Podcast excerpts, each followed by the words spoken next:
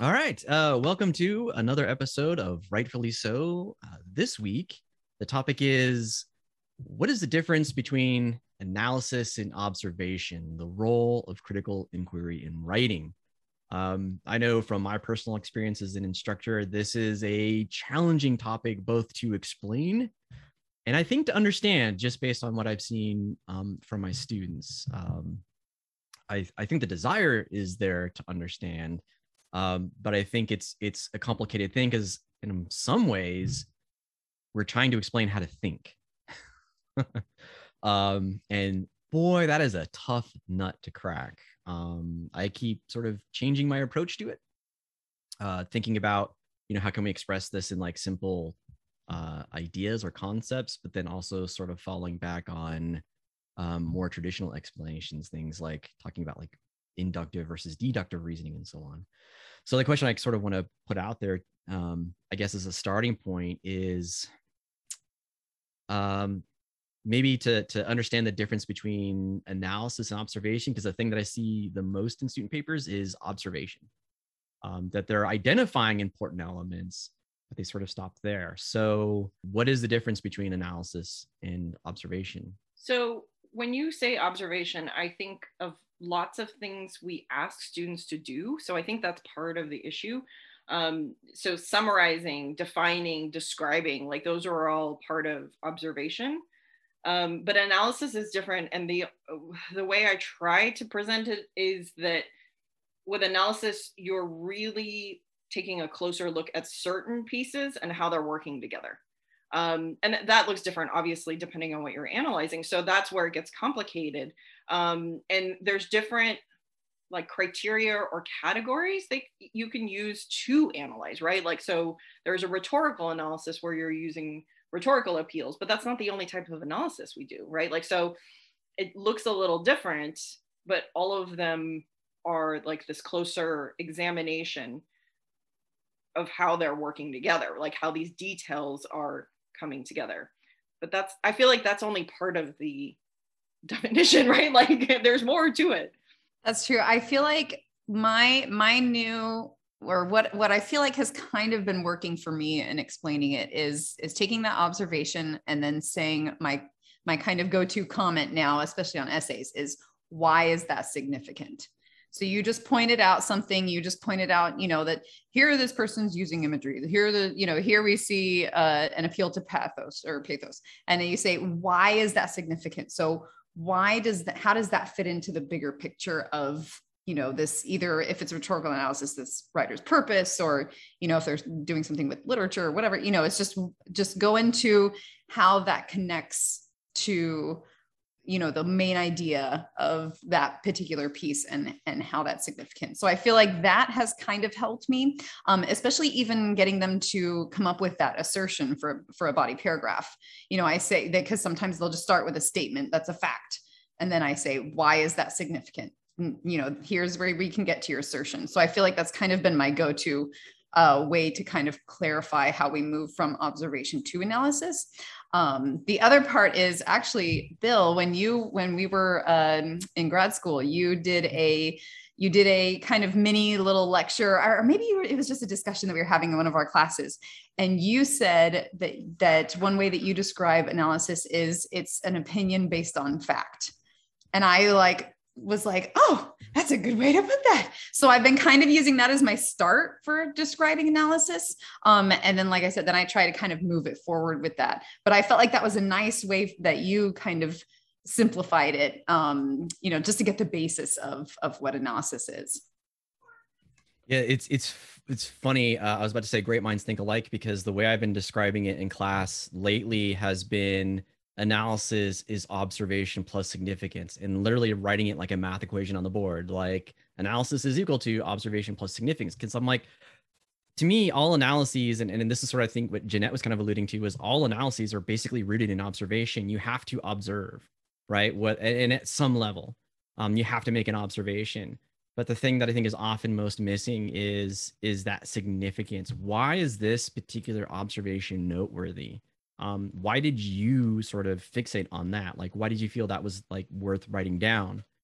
Um, and I feel like that significance piece is the, is just, it's so difficult, right? Um, to to have the level of self-awareness to understand why you're sort of fixating on these things, right? For some people, it's fairly easy. Like, I have a strong enough internal dialogue that I'm kind of having this conversation with myself as I'm doing the analysis, like, oh, this reminds me of this. And, oh, I, I think the author is referring back to something they said earlier. And, and, you know, I just sort of like have this constant conversation with the text and myself. And I think with students, they're not as experienced. And so they're struggling to make that connection. Um, and so they get to observation and they go, well, I observed the thing, therefore I have analyzed it because I've noted all of these weird little esoteric details about the thing. And I'm like, nobody cares. And they're a little bit put off by that. Like, what do you mean nobody cares? I'm like, this is just observation. I could have made the same observations, right? I've read your whole essay and I have no idea why. Like, what was I supposed to learn? What was the outcome? What was the the point of all of this? And and, and I've started expressing that um, lately as the question to the students of, what is the purpose of your analysis? What is it you're trying to demonstrate? Um, Because again, it's such a such a tough nut to crack. Like, it's been a point of frustration for me lately. I'm like, I I want them to get there. They're, ha- they're they've taken one step in that direction. I can't figure out how to get them to take that next step. Um, and then part of it has been introducing the idea of reasoning, inductive versus deductive reasoning, trying to sort of explain, how do you think? So I um I will say, kind of based on kind of what you're saying about their their struggle to get to that point, I do wonder if part of it is they feel like there's a right answer and they're afraid to that they're going to be wrong. So they just don't even go there.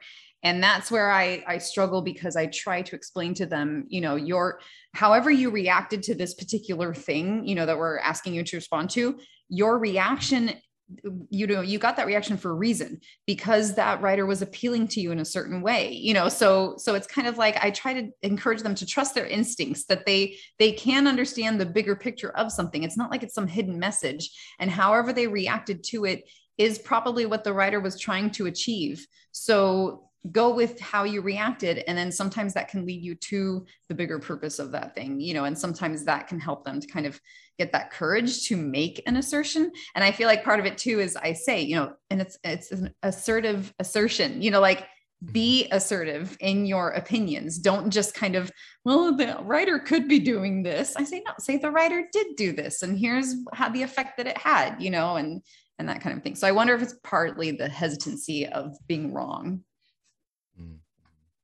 I wonder if that's related to what Bill was talking about before we started recording, where he was saying that the middle is missing. And that that seems to be, like, as a writing instructor, true, like, where there's the beginning, the observation, and then something at the end where it's almost like, here's what we've come to, even, but the middle is missing. Is that, I don't know, Bill? Is yeah, that- I think, yeah, I think that's, that's my quandary, because when I do see students approaching what I believe is to be an, a true analysis, most often what I see is an observation followed by they're, they're coming to some sort of conclusion, and they're skipping the part in the middle to demonstrate how they arrived at that conclusion. And it's, and it's, it's one of those things where I'm like, oh, you're so close, right? Because it's a sort of a broad general observation, but then it's a reasonable conclusion that they've come to. And I'm like, give me the specific example and then explain how that example is proof of your conclusion. And then I kind of go back to, you know, we do this whole lesson on logical fallacies and talking about, like, having a premise and how the premise needs to support your conclusion. And I'm like, right now, there's nothing to support your conclusion other than your base observation. And even that's debatable because it's sort of context dependent, right? And so I'm like, you you kind of need to do the work and ex- demonstrate to your reader how you sort of arrived at this conclusion. And I find myself giving that feedback a lot. Um, and I and I think that piece in the middle is, again, like, they, they're not sure how to explain their reasoning, because honestly, I feel like it's it's subconscious for a lot of them. And they maybe don't have the self-awareness to understand how they arrived at that conclusion. So I think I'm asking a very difficult thing of them. Um, Because honestly, it's something that I, I, when I was an undergrad, I'm sure I arrived at conclusions sort of subconsciously, like, read something and sort of, because I say I'm an intuitive learner, and I think I arrived at the the right, the quote right, um, for those at home who aren't watching the video, I'm using air quote fingers. Uh, the right uh, the right answer for that particular analysis, but didn't quite understand how I arrived there until I found I had to sort of like go back and fill those gaps. And that was definitely the case in my master's thesis. Like my thesis chair was like, how did you get here? Right? Like on no uncertain terms, like you can't just make this claim and walk away. You got to finish that thought, like go back in and fill that gap. Uh, and I, at least I could, right? Because I didn't realize I was sort of making an unfounded assertion. Uh, but yeah, I mean, that's really also, you know, the challenge of how do you teach that in sixteen weeks? I feel like I feel like this is this is an academic career kind of a, a challenge, um, and I'm not even sure we can resolve it in a twenty minute podcast either. But I feel like I want to talk about it. What, when you were just talking about that, it made me think of one of the first undergraduate assignments I had as a freshman in college, and it was, I don't remember what class it was even. It must have been something English or writing related, because we. The professor played a clip from Talking Heads, um, and it was the song Flowers. And we were supposed to analyze the lyrics. And I know I arrived at some point to the conclusion that it was really about like nature and, uh, you know, like how nature was being destroyed. And, you know, like I got that, like that part actually didn't take too much thought, but to actually defend and talk through why or how I knew that was the case, like through looking at the lyrics and kind of going, okay, so when David Byrne's saying, and I don't have the lyrics in front of me, but you know, like that, that points at, you know, like, I know there's a part about like the freeways, right? Like, and then like lots of cement, you know, and that, you know, that, um, that the song is really like about saying there's none of that, um, even though there's lots of that. So it's that whole thing of like, you almost have to It, there's layers to analysis. Like you, you have to get it on the sort of big picture level of like where you arrive at, but then it's not linear. Like you almost have to go backwards and then look at it again. Um, so I don't know, that's the, that's the experience that I think of because I was a freshman at the time and it was hard. Um, and I feel like with analysis though, I can't shut it off now that I've learned how that, how that works. You know, like I know the two of you also do this, like where it's like, you can't stop thinking about something and like how it's in relation and why that is like either off or like really working or, you know, like that sort of, it, it does get easier. So I think that's the good news. I love that. And I think it kind of also implies that there's layers, not just to analysis, but layers to observation. Like, you know, you have to go back and look at it again. You know, once you kind of get the, okay, I've read this piece and here's what I understand. And I'm pretty sure that was the main idea.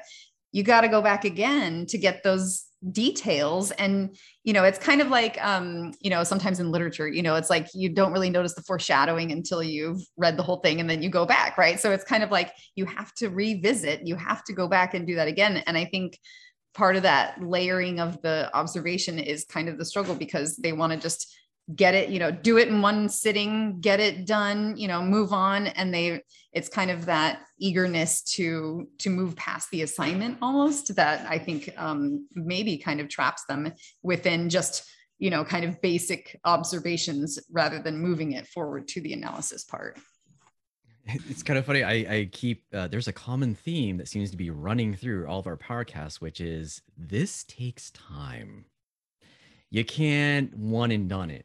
I'm, I'm sure none of the, if a student listens to this, I'm sure none of them want to hear that, but the common refrain seems to be, it's not one and done. It's, it, it takes time. It needs to be developed. Um, it's definitely a skill. Uh, I, I find that I'm, I'm increasingly generous with my grading over time as, as I sort of rein, rein in my expectations. Right. Um, and realize that not everybody is spent seven years like refining these skills to the point where they don't get, Jeanette's right, they don't get turned off. You know, you go out to the movie with friends and you walk out and you're immediately like, well, you know, uh, as a villain, Thanos seems really well developed. He's very nuanced. Whereas, you know, traditionally in Marvel Phase One, the villains were very one dimensional. They were just bad. My friend's like, dude, shut up. Right? It was a Marvel movie. Just, it was cool. They were shooting each other with lasers. It was awesome. I'm like, no, but I thought they could have developed Ant-Man's character more. He seems to be just sort of like this comic. I feel so, like that's uh, perfect yeah. Because I feel like they, it's this, they they see that as overthinking and exhausting. And, you know, that's putting in too much effort. And it's like, but it's kind of fun when you, I don't know, like I find analysis fun. So it's, it's neat to kind of take it to that level. Um, but I feel like that's kind of, like I said, that's, maybe that's the resistance there is, you know, that, that takes a lot of effort, that they might be wrong. Let's not go there. You know, I've heard that a lot. Like I'm over, I feel like I'm overthinking or over analyzing. And I'm like, mm-mm, this, you know, like it takes that, you know, like it is that, you know, and you try on theories like, okay, so, you know, why is Thanos this perfect villain, you know, or, you know, not, you know, and it's sort of like, hmm, you know, maybe I need to rethink that because X, Y, and Z, I don't know. You know, Carrie, you were using in our sort of like pre-podcast chat, you talked about like the gym and working out and, and whatnot. And I feel like analysis is kind of like a muscle, right? And we've been doing it for a long time with reading analyses and, and making our own and defending them. And it's like going to the gym, right? And we're doing our squats and we're doing our deadlifts and we're doing our bench presses. And, and so for us, like a simple analysis of like a song is kind of like no big deal. It's like a nice, easy pace on the treadmill. Whereas these students, they haven't worked out those muscles. They haven't developed that skill. They're sore. And so it feels like just a flat out hard. ten mile an hour sprint. And it's like, I got it. Right. Uh, I mean, you'll get there, right? Um, the, the trick is to keep practicing though. And, and I think from an instructor point of view, that's one of the things that I find sort of challenging is, is seeing students who, who meet that little bit of resistance and then just decide like, ah, it's not, I'm just done. I'm, I'm, I'm done engaging with this. I'm not interested. Well, that's something actually that I got to credit to Jeanette, because she was the one who originally gave me that analogy, was the, um, uh, cause she would talk about how she tries to describe, um, you know, you were talking about trying to describe, uh, you know, what we're doing as teachers as like a coach. And this is a skill. It's like a sport, you know, we're going to teach you how to hold the bat. We're going to teach you where to stand, but it's still up to you to practice the swing and to, you know, and to get used to it. Right. And so I've started to use that quite a lot with my students, where I'm like, critical thinking is a skill. It takes practice. It's a muscle that you have to work out. And if, just like going to the gym, if you're not working it out, then when you go to use that skill, it's going to be a lot harder for you. So, you know, so it's more of a matter of saying, you know, you can't skip the workouts all the time just because you don't feel like it. And, oh, I'd rather do other things, you know, then that's when you're going to struggle when it comes time to actually doing the workout. So, you know, I'm, I'm a big runner. And if I take a week off, that first run really is the worst, but if I'm running every day, it feels like it's no problem. So it's kind of, I think it speaks to the fact that critical thinking itself is like a muscle that we have to continuously work out. And that's when we, that's when analysis comes easier, I think. Um, if we can, if we can continually try and practice it. Um, and that's, I think, the part that, again, they don't want to do. Again, that theme that's trending through all of our podcasts, it takes time to practice that, that, uh, you know, exercising that muscle. Yeah. So I think one thing I kind of want to go back to a little, uh, in the last couple of minutes that we have is, um, the concept of a right answer, because I think students are anxious about writing, and they are anxious about getting a grade, and they are anxious about finding that right answer.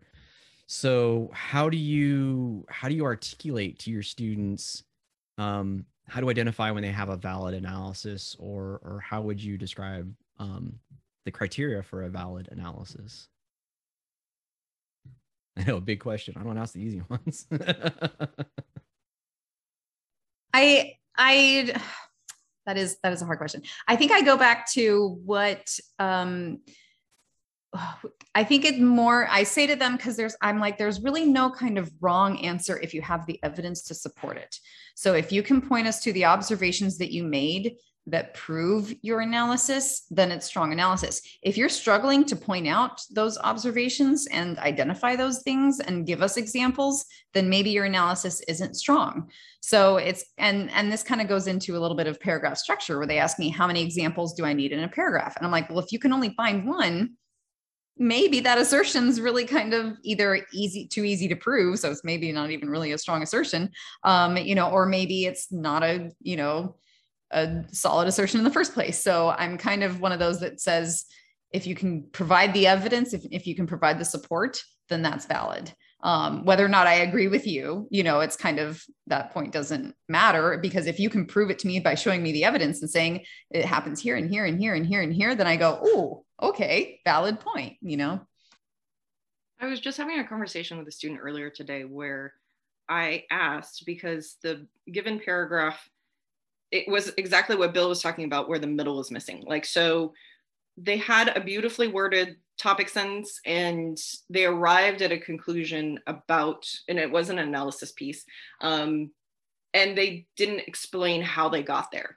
Um, and it's not like you have to step by step it, but some thinking of like, okay, this is why this is this, you know, like, and I, it's, it's hard to like articulate into like a really well-formed um, thing, but it's just like, it is more that explanation or that um, sort of engagement, like where I'm like, I can see the thinking happening here, like that it feels more like, okay, so I wouldn't have necessarily thought that, but now like you've provided both evidence and the thinking for how this could work, right? Like, so even if it's not perfect, I just feel like that, that, that effort is like, oh, good. You know, like that's, you know, you're, you're thinking through this, right? Like I see that.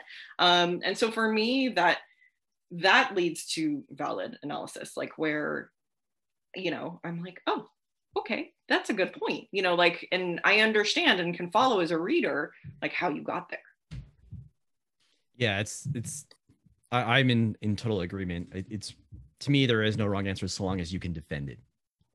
Uh, and, and I've had students who like come to me with like, a thesis and I'm like, sure, try it. And then they can only find like two examples in the whole text that sort of support their thesis. And I'm like, okay, you might need to rethink that. Number one, it could be that it's simply too self-evident, right? Um, most observations are valid observations, but but they're of different qualities, and some are are largely self-evident, which means that you're going to struggle to explain it because you're like, sky is blue. Yes, statement of fact, self-evident. I don't think anyone's going to argue with you. Nicely done. Now what? Um, how do you explain your reasoning? Well, I looked at the sky and it was blue. I'm like, and this an analysis does not make. Um, so yeah, can you can you find support for your assertions? Is it logically consistent? And then just explain to your reader.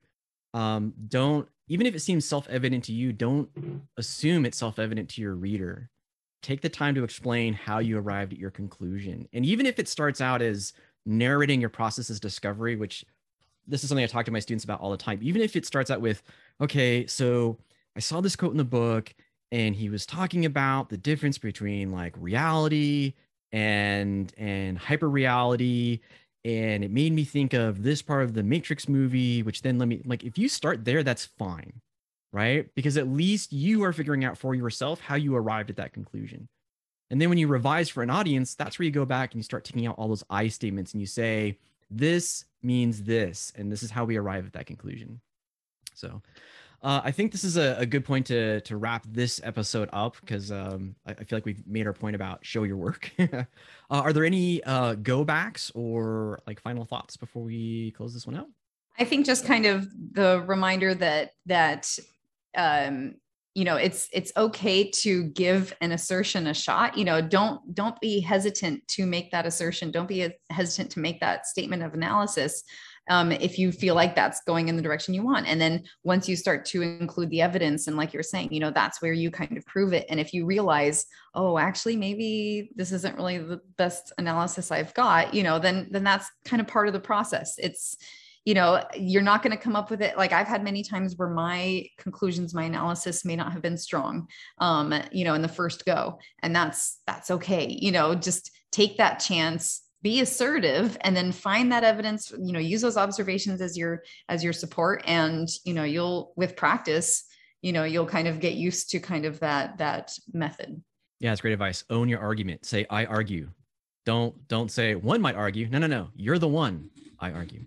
All right. That feels like a great place to end this episode. I want to thank uh, Carrie and Jeanette for talking through this really challenging topic with me. I feel like we've just Looking at my notes, we've just barely scratched the surface. I feel like this could be like five more episodes because there's so many other things I wanted to mention, but um, I, I don't want these to run too long. So thanks for tuning in this week. Don't forget to hit the like and subscribe button. Share this with all your friends and just get writing.